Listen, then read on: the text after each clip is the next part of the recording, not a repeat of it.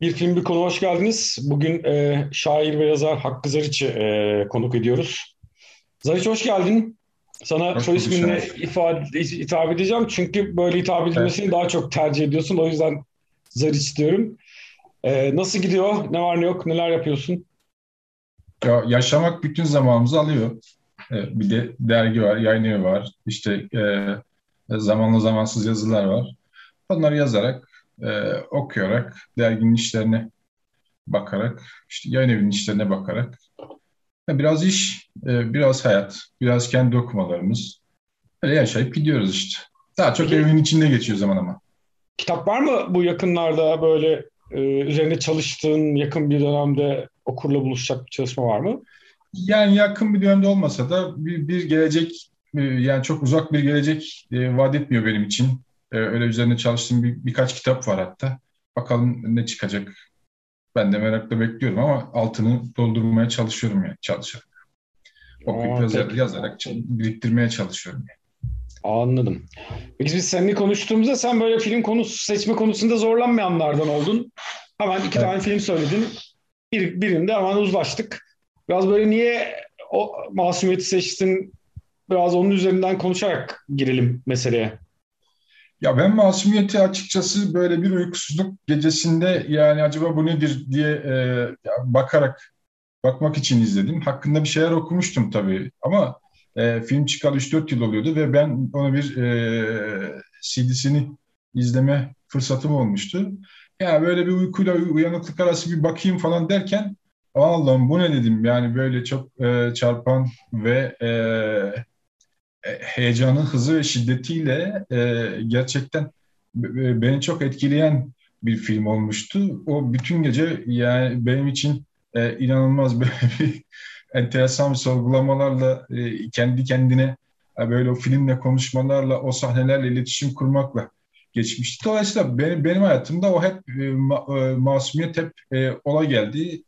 E, o filmle hep bir yerlere gittim geldim. O filmdeki sahneleri e, hayatın bir yerinde yaşarken hep o filmdeki sahnelerden birine yordum. E, işte o insanları gördüm, o insanlarla tanıştım, o insanlarla iletişim kurdum. Yani e, işte o e, Harem Otogarı'nda ben o insanı çok gördüm. O şeyin Yusuf'un eniştesi olan o çığırtkanı çok gördüm. Hep ona baktım. O ne yapıyor, ne ediyor falan diye. E, o insanların çoğunu tanıdım. O insanların çoğuyla iletişim kurdum. Dolayısıyla e, yani o filmin gerçekliği beni çok yakından e, bana çok yakından temas ettiği için öyle bir yerde sakladım ben o filmi yani. Peki bir şey soracağım. Biraz kişisel olacak ama e, cezaevinden sen kendin cezaevinden çıktıktan ne kadar sonraydı bu izleme deneyimi? Dört yıl, dört yıl sonra, dört yıl, Dört sonra. dört yıl sonra. Küçük yani film de biraz böyle cezaevinden hemen çıkan birisi çıkan birisiyle açılır ya hani birisinin Evet, cezaevinden salı verilme şeyiyle açılır. evet. Ha, o bakımdan mesela biraz hani e, eğer mahsur yoksa bunun bir şeyi var mı? Mesela hani cezaevinde deneyimi, cezaevinde yatmış olmanın, bir dönem cezaevinde kalmış olmanın mesela filmle bağ kurmanda etkisi oldu mu? Yani şöyle oldu, olmaz olur mu? Tabii bir biçimde oldu. Fakat yani o çıkmak istemeyen insanı ben tanıyorum. Çünkü gidecek hiçbir yeri yok. Yapacak hiçbir şey yok ve arkadaşı yok, akrabası yok. Sadece e, güman edebileceği bir hayat yok orada. Gelecek kurgusu da yok ve içeride kalmak istiyor. Evet ben o insanları gördüm, içeride kalmak istiyor ama bir tarafıyla e, şimdi Zeki Demirkubuz'un filmlerinde hep bir şey görürsün ya, kapılar bir türlü kapanmıyor. Evet o kapıları da gördüm. Açıkçası o yani belki kurguda e, bir takım yerlerde e, e, bir türlü kapanmayan o kapılar var ya e, ben onu cezaevlerinde gördüm. Çünkü içerisinde o kadar çok şey e, karanlık işler döndürülüp o kadar çok film çevrilir ki o kapılar artık kapanmamak üzere bir e, kapatma sistemi vardır sanki orada. Ve gerçekten o kapanmayan kapıları da gördüm. O dışarı çıkmak istemeyen mahkumları da gördüm. O böyle son derece hatta ve üzüntü ve tiksinti veren babacanlıklarıyla o müdürleri de gördüm. Dolayısıyla bu gerçeklik zaten başlarken o, o gerçeklikle kendimle karşılaştım yani. Fakat bir tarafıyla da aslında Yusuf'un gidip o otele mecbur olması e, o iki kişiyle e, bir kişiyle aynı odada kalması hikayesi var. E, parası yok çünkü. Fakat e, o sabah kalktığında otelde elini yüzünü yıkıyor hani. Elini yüzünü yıkarken o giydiği içlikler ve terliği yok. Ayakkabısına basıyor. Ayakkabının tabanına basıyor şey. O sahne benim için çok gerçekçiydi yani. Çünkü bizi de zaman zaman bin türlü yerden böyle alıp sürdüler, alıp oraya götürdüler, eşyalarımızı almaya izin ver. Böyle sabah kalktığında terliğin yok, mecbur ayakkabının ucuna basarak, tabanına basarak böyle bir hayatı geçirmek zorundasın. O tabanına basılan ayakkabı, sabah Yusuf'un yüzünü yıkadığı ve e, tabanına bastığı ayakkabı sürükleyerek gidiyor bir de yorgunlukla. Orası da çok gerçekçiydi. E, e, yani benim için böyle bir e, iletişimi oldu film, evet. Peki sen biraz önce böyle film hani bir sürü hayatım boyunca bir sürü başka başka biçimlerde gördüm ya da hayatımda oldu evet. diye söyledin ya. Mesela evet. hani başka başka hangi şeylerde mesela bir şey sor mesela edebiyat çok şey olduğu söyleniyor. Mesela Zeki Demirkubuz'un kalem olarak edebiyatın çok güçlü olduğu dolayısıyla aslında Türk sinemasında yani en azından elimizdeki modern Türk sinemasında işte kalemi en güçlü, edebiyatı en sağlam e, senaristlerden hadi yönetmenliğini ayıralım biri olduğu söyleniyor. Evet. Mesela sen bir kalem erbabı olarak mesela bu diğer filmlerini de katarak belki buna katılır mısın? Ama daha çok tabii masum Baba, önce diğer filmlerinden bir şey söyleyeyim. Ben sonra Zeki Demirkubuz'un filmlerini hep sinemada izlemeye çalıştım ve bunu da hep Beyoğlu sinemasında izledim o filmlerin çoğunu. E, fakat şöyle bir şey var. Kader filminde e, şeyin e, Bekir'in bir vurulma sahnesi var pavyonda oynarken o vurulduğunda ben yerimden sıçradım. Vurulduk falan diye kendimi yokladım yani. Tamam gerçekten. Ya öyle bir yokladım kendimi. Acaba bir şey oldu mu falan diye. Bak sıçrayarak yani yerimden sıçrayarak yokladım kendimi. Şimdi o filmdeki insan, o otelde kalan insanları tanıyorum ben. Çok yerde karşılaştım. Çok yerde onlarla iletişim kurdum ve o hayatı biliyorum. Ama ben e, o insanları filmi izledikten sonra tanıma olanağı buldum. Dolayısıyla orada geçen hayatı, oradaki insanların hayata bakışları, yalnızlıkları, karmaşaları, yani içinde bulundukları durumu üç aşağı beş yukarı biliyorum. Ve bazı beyaz yakalı insanların da artık işten atıldıktan sonra efendime söyleyeyim e, hayatı çeviremeyip o otellerde kaldıklarını da biliyorum. Yani bir kısım insan kimi tercihen, kimisi zorunluluktan, e, kimisi de e, hayatın getirdiği şartlardan dolayı o otelde kalıyor. O otelde kalıyor ama. Çünkü o otelden çok fazla var. Bir de e, şey gibi ya, ev gibi e, her biri birisi çünkü hepsi birbirinin kimsesi gibi orada olmuş artık. Otelci herkesin kimsesi. Onlar birbirinin kimsesi. Zaten otele gider gitmez o çocuğun çilemin e, hastalığını omuzlayıp birlikte hastaneye götürüyorlar.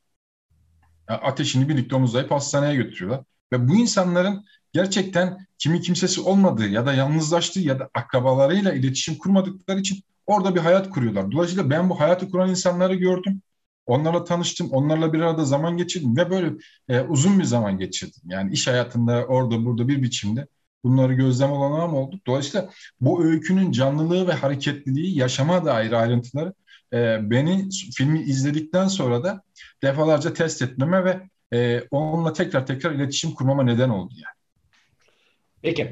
Ama bir taraftan da çok böyle melodram ağırlıklı bir iş gibi gelir mesela masumiyet. Yani böyle Yeşilçam melodramlarıyla akrabaymış gibi görünür ama mesela şey yaparken mesela otelde işte sürekli Yeşilçam melodramları izlenir ve aslında evet. seyirciyi hep şeyi hatırlatır. Bak bir, bu bir film.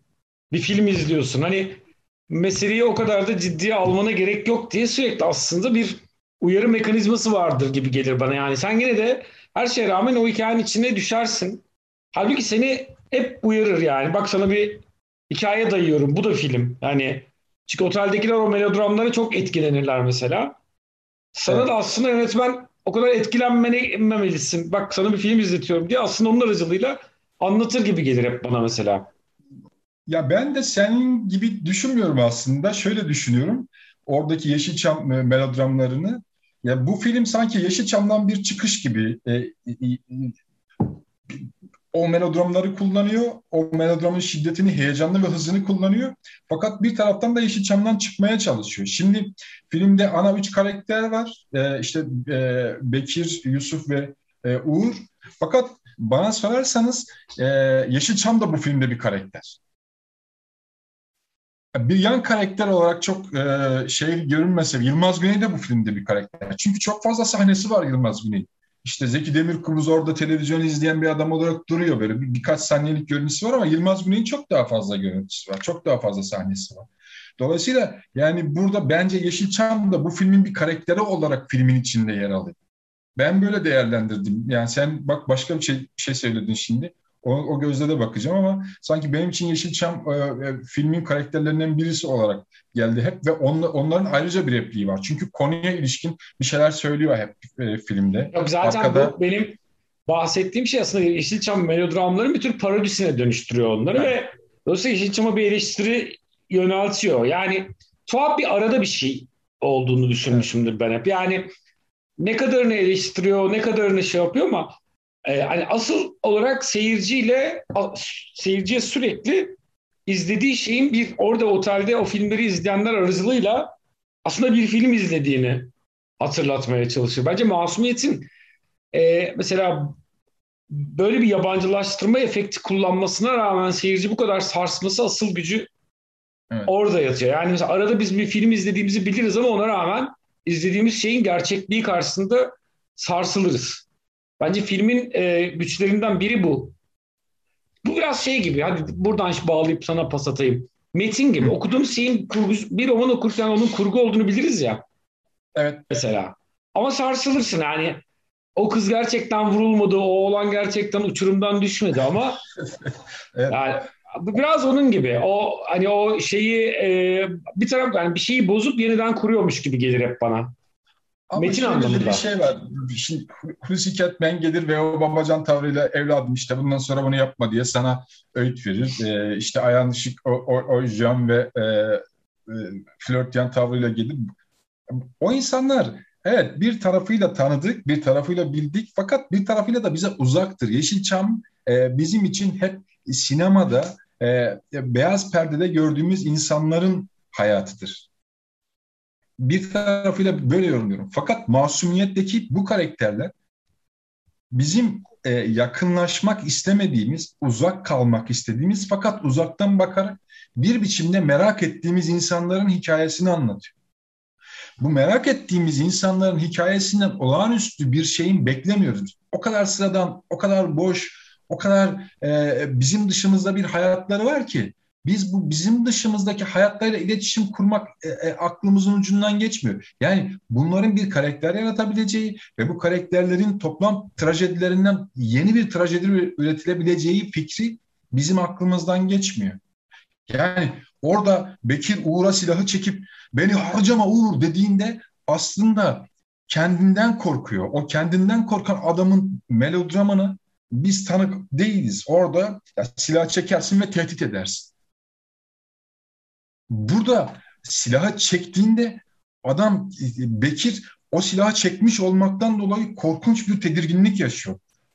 Böyle bir, bir yüzüyle, jestiyle ya Uğur bana ne yaptırıyorsun? Bak ben bu silahı çektim ama ya beni harcama, benim üstüme basma. O da gel silaha göğsünü geliyor. Sıksana lan diyor. Sıksak. Bana, bu hikaye bizi e, bu tanımadığımız ve uzak kalmadığımız insanlar arasında e, bir yeni toplama götürüyor. Farkında olmadığımız bir trajediyle yüzleştiriyor bizi. Bence e, gerçekliği de ve cezbediciliği de buradan geliyor hikayenin. Ya yani benim için en azından böyle. Peki. Peki mesela hani doğrudan böyle edebiyatla bir bağ kurmaya çalışsan mesela ikisi kaderle beraber düşündüğünde Mesela bizim evet. mesela bizim edebiyatta bir yere oturur mu bu anlatı? Mesela bunun romanı olur mu? O, Olsa olur, kim yazar evet. mesela? Olsa kim yazar? Ee, galiba Oğuz Atay'ın bu şey e, korkuyu beklerken hikayesindeki gibi bir Oğuz Atay hikayesi olabilir. Ya da bunu tam tersinden sorabilirim. İşte o mesela Oğuz Atay'ın o korkuyu beklerken hikayesini kim çekebilir dersen Zeki Demirkubuz çeker diye düşündüm. Şimdi sen bu soruyu canlandırırken, sorarken hemen aklımdan o korkuyu beklerken hikayesi geçti. Ee, ihtimal ki bu ikisi birbirini tamamlayabilir, bütünleyebilir e, gibi geldi bana. Ya o o o Oğuz Atay'ın bir korkuyu beklerken hikayesi gibi e, ben öyle yorumlayabilirim zannedersin. Anladım. Yani e, evet öyle bakınca mesela bana daha böyle edebiyata geçince sanki bir kadın mesela Hani He. Suat Derviş yazarmış gibi. Olabilir. Yani hani bilemedim onu. Kendi döneminde değil de hani bu dönem evet. o kalem o bakış olsaydı sanki ondan çıkarmış gibi ama bunlar tabii ki... Ha, yakın dönemde Sevgi Soysal'dan çıkardı mesela böyle bir şey. Gibi. Ee, Yıldırım Bölge Kadınlar Koğuşu'nda katarak, e, Tanter Ozay'ı da katarak, yürümeyi de katarak yani evet e, belki yakın dönemde Sevgi Soysal böyle bir şey yazabilirdi yani. Sevgi Soysal e, roman olarak okuyabilirdik. Bu, bu karakterler Sevgi Soysal'da da yaşayabilirdi diye zannediyorum. Peki genelde mesela Masumiyet'in e, çok böyle erkek bir film olduğu söylenir. Hani böyle bir erkek mesela Bekir ve şey üzerinden ama ben mesela o şeylere hem bir taraftan katılırım ama bir taraftan da böyle hani böyle erkekliği yüceltmek yerine çok böyle erkekliği e, iğriş eden bir anlatısı olduğunu düşünürüm hep. Katılır mısın? Yani Kesinlikle Bekir ve Yusuf üzerinden özellikle. Ama bence orada asıl baskın karakter, hikayeyi çeken, yöneten, yönlendiren karakter Uğur. Yani o kadar güçlü bir kadın ki ve bir şey, bir hedefi var. E, o, o hedefle e, ilgili karşısına çıkabilecek bütün engellerle çarpışabilecek bir güçte. Karşısına çıkabilecek ya, devlet çıkmış, e, silah çıkmış, e, e, farklı birisinin e, ona dair böyle bir aşk duygusu hiç ilgilenmiyor onunla. Bir hedefi var, ona doğru gidiyor, Zagor'a gidiyor. O Zagor'a duyduğu aşk onun için ya başka birisiyle yatmış, e, pavyonda çalışmış, işte hayat kadını olmuş. Yani hiç umurunda değil. Tek bir hedefi var. Zaten filmde hedefi olan tek kişi o. Herkes onun etrafındaki e, şeyde hedefte birleşiyor. Bunun için çocuğunu bile geride bırakıyor yani. Çilemi bile geride bırakıyor. Bekir intihar ediyor fakat hiçbir şekilde o hedeften caymıyor. Yani Yusuf abla gidelim diyor. Hiçbir şekilde o hedeften caymıyor. Karakollara düşüyor vesaire. Ama bir, bir şey çeviriyor arkadan. Bir şey çeviriyor bir, bir, bir e, işte Zagor'u kaçırmak gibi bir şeyi var. Yani Aydın'a gidip geliyor vesaire. E, Ankara'da olay patlıyor. Fakat burada bence bütün hikayeyi yöneten kişi Uğur. Yani bütün hikaye bir kadın yönetiyor. Bir kadının hikayesi etrafında örülmüş bir toplam var yani. Biz aslında kadının trajedisini okuyoruz orada. Erkekler de o trajedinin etrafında e, böyle ateşe e, ateşe koşan kelebekler gibi ulaştıklarında yanıp sönüyorlar yani. Ölüyorlar bence. Okey. Peki şimdi ufak ufak e, toparlayabiliriz. Son birkaç dakikamız. E, evet. Yani o yüzden hani son e, şeylerini alacağım filmle ilgili ama bir soru sorarak pastayım yine. E, meşhur bir sorudur çünkü masumiyet mi kader mi diye gider. Hani hangi film? Masumiyetçi misin, kaderci misin? Ben, ben mesela kaderi daha çok severim. Yani bu iki hikaye içinde. O yüzden hani masumiyettir belki senin masumiyeti konuştuğumuza göre. Hani biraz hem böyle filmle ilgili son e, söylemek istediklerini hem de biraz belki bu ikiliyi de konuşarak bağlayabiliriz. Ya ikisinin yeri de çok farklı bence. Fakat e, bence e, Masumiyetin gücü şuradan geliyor. Masumiyet e, ikinci film olarak birinci çekilmiş olması onu çok güçlendiriyor. Onu çok ayrıksı kılıyor. E, kader e, evet çok başka bir şey çünkü bir hikayenin üstüne kurulu o kurulu olduğu hikaye e, zaten onun zeminini hazırlamış ve e, e, onu zaten güçlü kılmış. Fakat şöyle bir şey var. Genellikle ilk etkili şeyini o kitabını okuduğumuz insanlardan, yazarlardan o devamlılığı bekleriz. Fakat o devamlılık bir türlü gelmez ve sonrasında biz hayal kırıklığına uğrarız. Fakat burada masumiyette şöyle bir şey var ki kader o şiddeti bize tekrar yaşattı ve daha yoğun bir duyguyla yaşattı bize.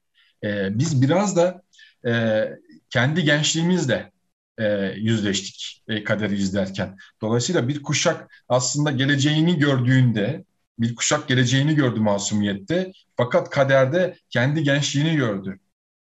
E, dolayısıyla kaderi kendine daha yakın bulmasını burada kendi gençliğinden anlayabiliyorum. Fakat masumiyet artık gidebileceğimiz son noktaydı. E, bu yüzden de e, ikinci film olarak önce çekilmiş olması e, onun bence daha güçlü olduğunu e, söylüyor bana. Bence gayet güzel bir final oldu. Eyvallah. Evet, teşekkür ederim. Sağ olasın. Valla çok lezzetli oldu. Hani şimdi öyle bak hani 20 20 21 dakikaya geldik. O yüzden ufak ufak e, toparlıyorum ama güzel lezzetli bir sohbet oldu. Çok sağ ol. Ağzına sağlık. Geldin, katıldın. Ee, Teşekkür ederim. Benim için de çok keyifli ve güzel bir sohbet oldu.